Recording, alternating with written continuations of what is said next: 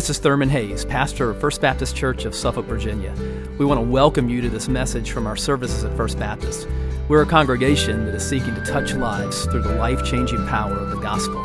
I pray that you'll encounter Christ in his power and love even now as you listen.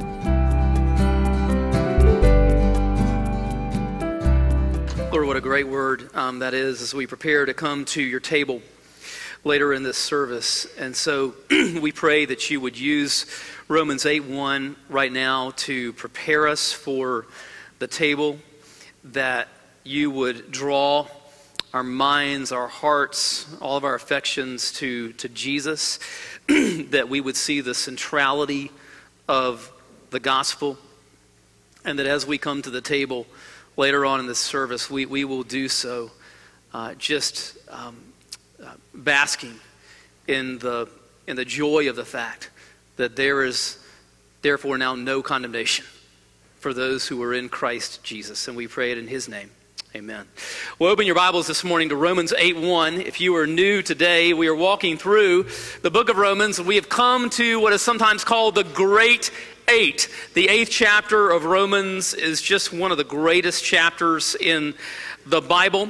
And so we are going to kind of introduce things today uh, with verse 1 of, of Romans 8, which really just kind of, uh, of sets the tone for what is to follow.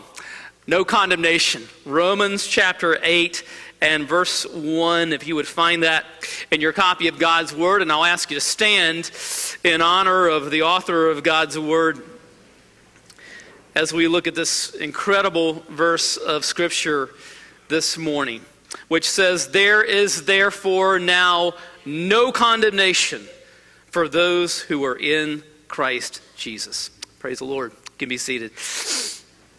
Sinclair Ferguson uh, tells about uh, a couple of pastors from Eastern Europe that came to visit America, and this was soon after the fall of the Iron Curtain. So these guys had grown up under Soviet style communism.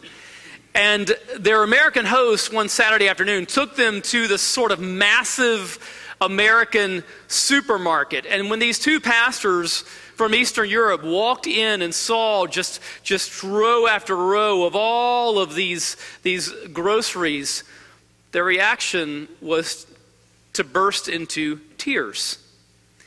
And one of them said to their American host, they said, Is this owned by the American government?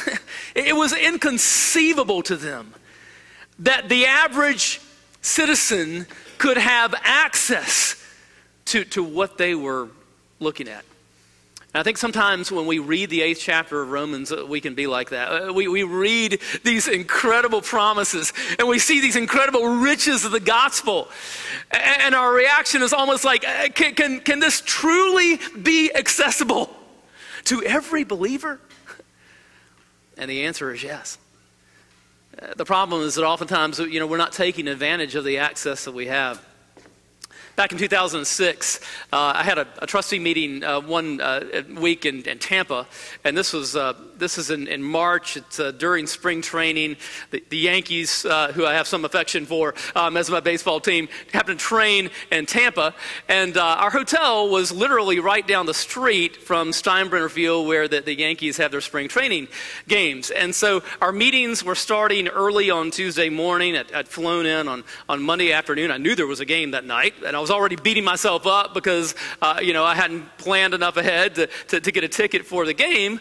But I said, hey, you know, I'll, I'll, I'll run by the, you know, the gift shop and, uh, and just kind of kind of see what's up. Maybe I can, can get a ticket. So I, I go into the gift shop, and, uh, and there's a group of people in there, and they, they, they're talking to the, the guy at the counter, and they ask him about tickets to that night's game. And the guy j- just looks at them like they're crazy. And he says, you know, this is the Red Sox game. We, have been sold out for, for weeks uh, for this game. And so I'm, I'm, then I'm really chastising myself. I'm like, dude, you know, you should have thought about this. You, you should have planned ahead. Uh, so anyway, uh, that group leaves, and I, I go up and I, I strike up a conversation uh, with this guy. And, um, and so, you know, we're talking about baseball, talking the Yankees. Uh, uh, he, he can tell I'm, I'm more than kind of a, a casual uh, Yankees fan. And, uh, and, and then I, I, I, popped the question and I said, hey, look, I heard what you told those folks earlier, but, uh, you know, I'm here for meetings. And, and so they start tomorrow. I've, I've got the evening free and, and, it's just me. You know, do you think there could be like maybe a single ticket in the stadium somewhere? And he says, well, as a matter of fact, and so uh, he, he, he, you know, he hands me this, this ticket. I, I have no clue where it is in the stadium and don't care. I mean, to me, it's a blessing just to be able to go, and so uh, I didn't even look at my ticket. Well, I get to the stadium that night, uh, and uh, for the first time, I glance down at the ticket and I, I, see, well, wow, you know, this looks like it's probably on the l- lower level. And, and, and then I look at it even closer and it becomes apparent uh, that the seat was between like third base and home plate. And I'm like, anywhere in this section is like a great seat, you know. And then I get to the, uh, the, the aisle uh, to, to, that, that the seat's going to be on. So I start walking down this aisle and I just get lower and lower and lower and closer and closer and closer to the field. And then I see that my seat is like on the second row behind the dugout. Well, at this point, I'm like doing double takes at the ticket, you know, just is, is this really real? You know, is an usher going to come and haul me out of here in, in a second? And, and so it was real. And uh, I was so close to the field, you know, I could like hear the players chattering back and forth uh, to one another, and it was incredible. But listen, imagine if I had not asked the person at the store about the seat. Imagine if I had, uh, had spent the evening hundreds of yards away from where this game was going on, just kind of uh, chilling out in a, a, a bland hotel room. You know, I think too many of God's people live in the land of bland when spiritual riches could be theirs. The riches that we read about in the eighth chapter of Romans.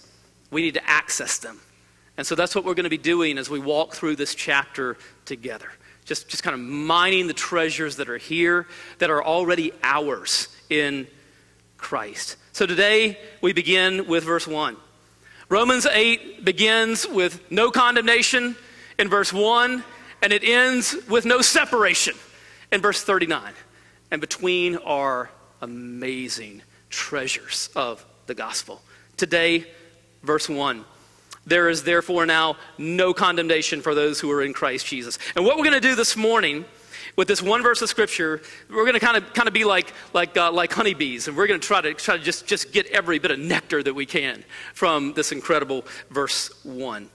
So what do we see here? First of all, we see that there is therefore now no condemnation for those who are in Christ Jesus. So, as we've talked about before, when you see the word therefore, you need to look and see what it's there for. Because the author is signaling that what he's about to say is in light of what he's previously said. So, what is Paul talking about when he says there's therefore now no condemnation for those who are in Christ Jesus? Well, in its immediate context, He's probably referring back to a verse that we looked at last week in, in verses 24 and 25 of chapter 7, where he cries out, Wretched man that I am, who will deliver me from this body of death? Thanks be to God through Jesus Christ our Lord. But in a larger context, Paul is probably referring here to everything that he's been talking about in this letter. So let's kind of re- review a little bit. So, what do we see beginning in, in, chapter 1 and verse 18 and moving all the way through chapter 3 and verse 20? We saw that the entire human race, all of us, are, are locked up under sin, deserving of condemnation, helpless to save ourselves. And then beginning in chapter 3 and verse 21, what happens? But God God breaks in. He comes to the rescue. God comes to us. Jesus comes to redeem us. And so we see there in chapter 3 in verses 23 and 24 For all have sinned and fall short of the glory of God and are justified by his grace as a gift through the redemption that is in Christ Jesus. In other words, yes, we are all sinners. We have all spurned the glory of God to worship and pursue idols. And we are deserving of condemnation. But instead of giving us what we deserve, God has given his Son for us.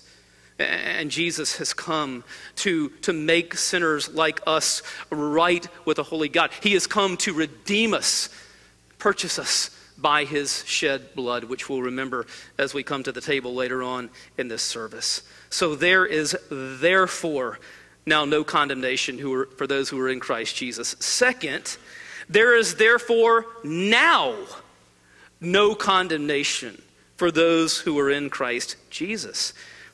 So, yes, no condemnation means that there is not going to be condemnation for us in the future.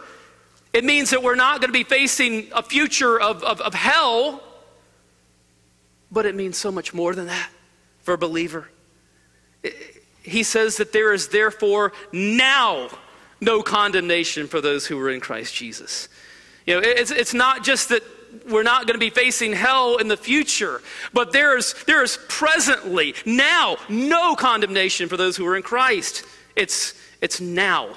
It's a blessing for not just for the future, but for right now that there's no condemnation for those who are in Christ Jesus. You know, I think many of God's people live their lives with sort of a low grade sense of guilt and shame and something, some sin that they've committed in their past or whatever, uh, just kind of steals their joy in the present. So they're always kind of doing life with sort of this low grade guilt or shame, you know, that God is kind of looking down on them, that they are sort of less than um, as, a, as a child of, of, God. Um, and listen, that is not the way that God's people are intended to live. R.C. Sproul tells about uh, a time when he, he, had preached one night, and a lady came up to him after he, after he, he, he preached, and, and she said, You know, I, I've, I've got this sin in my past, and I've asked God 10 times to forgive me, but I still can't forgive myself.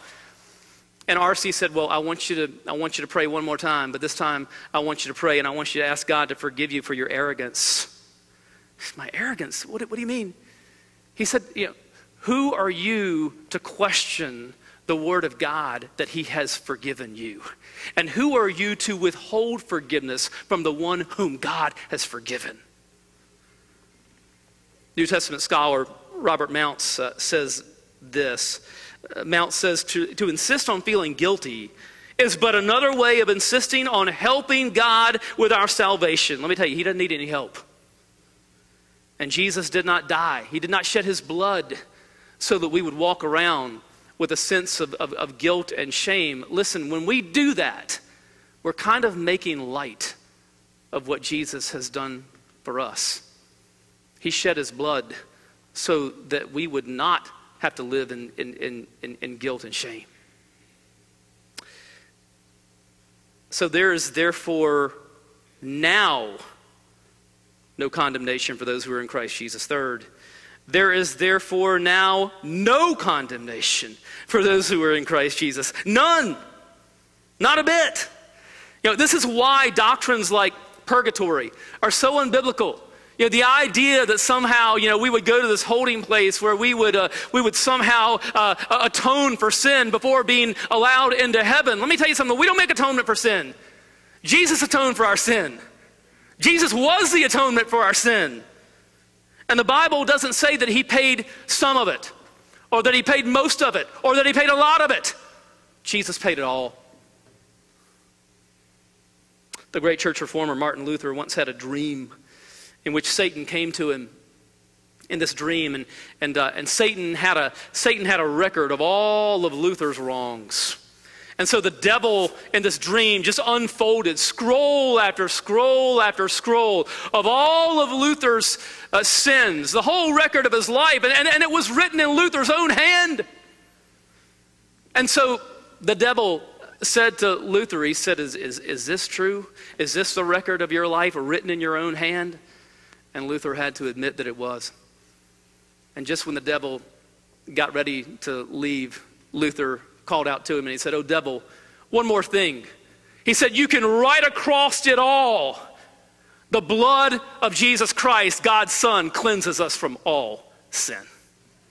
There is therefore now no condemnation for those who are in Christ Jesus. Fourth, there is therefore now no condemnation for those who are in Christ Jesus. So the word here in Greek is judicial, it's a legal word.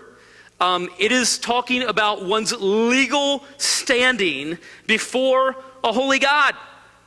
Now, as we've seen in Romans thus far, um, the holiness of God is a problem for us as sinners. I mean, we saw going back to chapter 1 and verse 18 that the wrath of God is revealed from heaven against all ungodliness and unrighteousness of, of people who, by their unrighteousness, suppress the truth.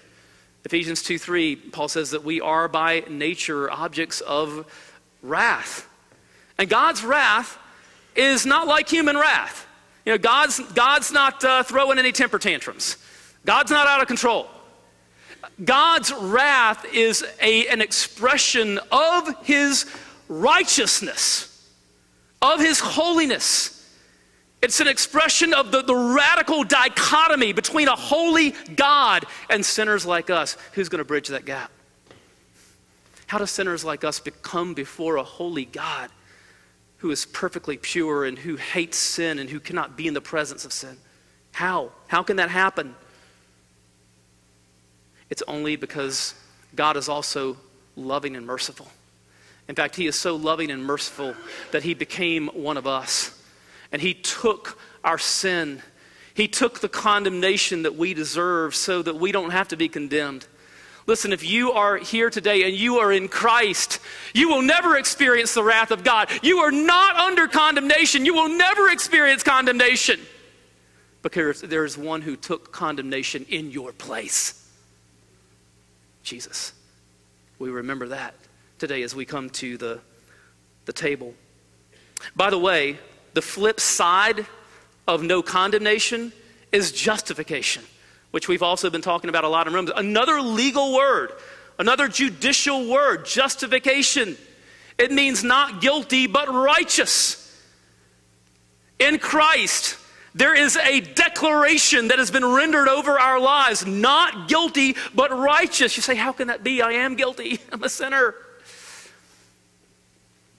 That declaration of justification can be made because there was one who took your condemnation.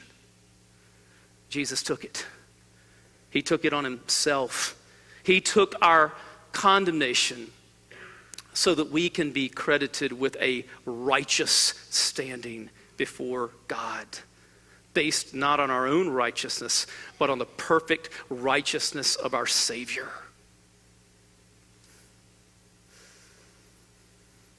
But listen, justification and no condemnation. These, these blessings of the gospel, you know, they're not just sort of a stay out of hell card. It's not just that we are kept from hell, it's that we are ushered into the king's chambers. And we are adopted as beloved sons and daughters of the king. And we'll talk much more about that as we walk through Romans 8 together. Therefore, there's therefore now no condemnation for those who are in Christ Jesus. Fifth, for those who are in Christ Jesus. There is therefore now no condemnation for those who are in Christ Jesus. You see, the, the incredible blessings of Romans 8 1, they're not for everybody, they're for those who are in Christ Jesus. They're for those who are in Christ. Jesus says in John 14, 6, I am the way, the truth, and the life. No one comes to the Father except through me. And so these blessings are for those who are in Christ. Are you in Christ today? We've been talking about the incredible blessings of, of union with Christ. And what that means, we, we, are, we are in Him. We are united to Him. It's what that, that beautiful expression, one of Paul's favorite expressions, that, that believers are, are in Christ. It means we, we, we are united to Christ, which is just so beautifully pictured in our baptism, right? Buried in the likeness of his death, raised in the likeness of his resurrection to walk in newness of life. One of my favorite baptisms as a pastor was of a lady named Burl Fiddler uh, many years ago. Uh, Burl was probably 70 years old when I, I, baptized her. She had loved the Lord Jesus for many, many years, served him faithfully. Uh, but she and her husband were coming from a church that practiced infant baptism, and Burl had become convinced through her study of the scriptures that, uh, that, that the ordinances that Jesus ordained uh, were the Lord's Supper and, and believers' baptism by immersion. And so it was the desire of her heart. Uh, she wanted to be a part of our church. She wanted to be uh, baptized as a believer. Even though, even though she had loved Jesus and followed Jesus for many years, she, she became convinced that biblically, uh, that baptism is, is for believers uh, and, and that, it should, that it's by immersion. And so she was looking forward to her baptism. And so I'll never forget the day that I baptized uh, Burl. This, this radiant, godly woman uh, stands there. And just as I get ready to, uh, to plunge her beneath the water, which just symbolizes the fact, you know, that our, that our, our sins and our old lives have just been plunged into the depths of God's uh, forgiveness. Just as I get ready uh, to lower her beneath the water, uh, she looks at me and she quotes Colossians 3 3 and applies it to herself. And she says, For I have died and my life is now hidden with Christ in God. We are, we are in Christ. M. M. L. Uh, Loney says this He was for us in the place of condemnation. We are in Him where all condemnation has spent its force. Praise the Lord. Six. There is therefore now no condemnation for those who are in Christ Jesus.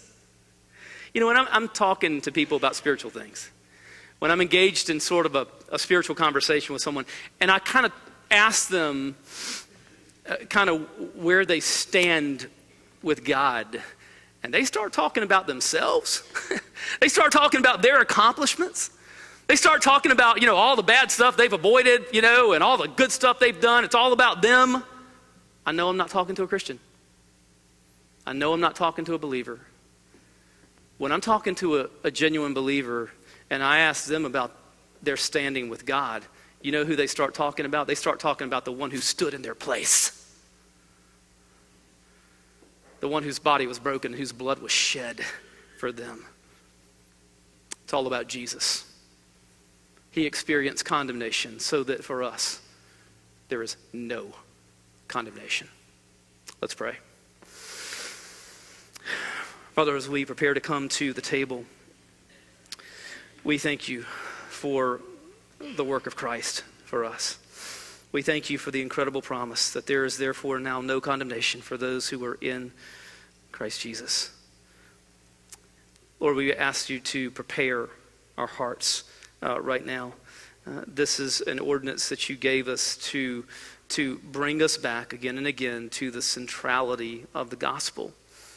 Lord, we desire for the gospel to be central in our lives, that, that we would be going deeper and deeper into that well of the gospel, and that that gospel would flow freely from our lips. And so we, we pray now as we prepare to take the bread and the cup that you would just remind us afresh and anew of the love of Jesus. Lord, we examine our own hearts right now. And as we just do that, as we just bow before the Lord, listen, this is a time the Bible says, let us examine our, ourselves before we take the bread and the cup. Listen, first of all, are you a believer? Are you in Christ? This ordinance is for believers, it's for those who have decided to follow Jesus those who are in Christ Jesus. It has no meaning apart from that. Do you know Christ? If not, turn to him. turn to him right now. Turn to him in repentance and faith. Turn to the one whose body was broken and whose blood was shed for you. Turn to the risen King. Welcome him into your life as Savior and Lord. Are you here today with, with, with sin that you're cherishing in your heart? Is there something that is hindering your fellowship with the Lord? Is there somebody that you need to, to go to and, and seek uh, forgiveness from, seek reconciliation with? Is there unconfessed sin in your life that needs to be dealt with? We don't want anything to, to hinder our fellowship with Him. And so, this is a time for us just to examine our own hearts. And so, Lord, we know that none of us is worthy to come to the table. It's not about that. Only, only Jesus uh, could make atonement. And so, Lord, we, we rest in Him. We look to Him. We look to the cross. Lord, we thank you that we, we do this together as a church family. We thank you that in Christ that you have torn down every wall of division. Walls of race, walls of gender, walls of just socioeconomic differences. We are brothers and sisters in Christ.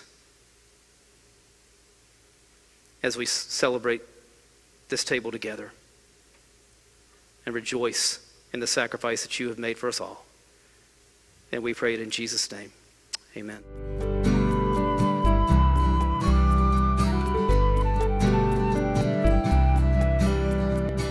Hope you've been blessed by this message.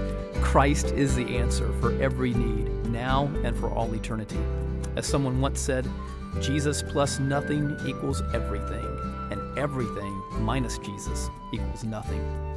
Have you trusted in Jesus as your Savior? If not, why not now?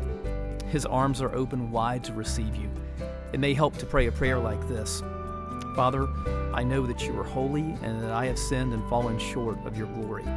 I know that you are a righteous God who must punish sin, but I believe that your Son Jesus took my punishment for me, died in my place, and rose from the dead so that I could have eternal life. Right now, I turn to Jesus and trust in his finished work for me. In his name I pray. Amen.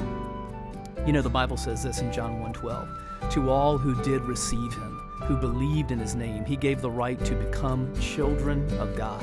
And that means that if you've received Christ, God has adopted you as his beloved child, his very own son or daughter. Just imagine. Almighty God, the Lord of this universe, the one who possesses all authority in heaven and earth, is now your loving Father, and you are his child. You say, I love him. How can I honor God with the rest of my life? Well, when you love someone, you want to spend time with them. We get to know God through His Word, through prayer, and through His people. I would encourage you to pick up a copy of the Bible and begin to read it. Begin to pour out your heart to Him in prayer. And find a church family where the Bible is preached, where Christ is exalted, and where His love is flowing. If you're local, I want to invite you to the church I pastor, First Baptist Church of Suffolk, Virginia. I'd love to meet you and help you in your Christian journey. I would love to connect you to some other people who love the Lord and who would love you too. Come to one of our services. Be sure to speak to me before or after the service. Maybe you live outside our area. I'd love for you to write me. My email is pastor at fbcsuffolk.org. Tell me what God is doing in your life. If you have spiritual questions I could help you with, please let me know. We're on this journey together.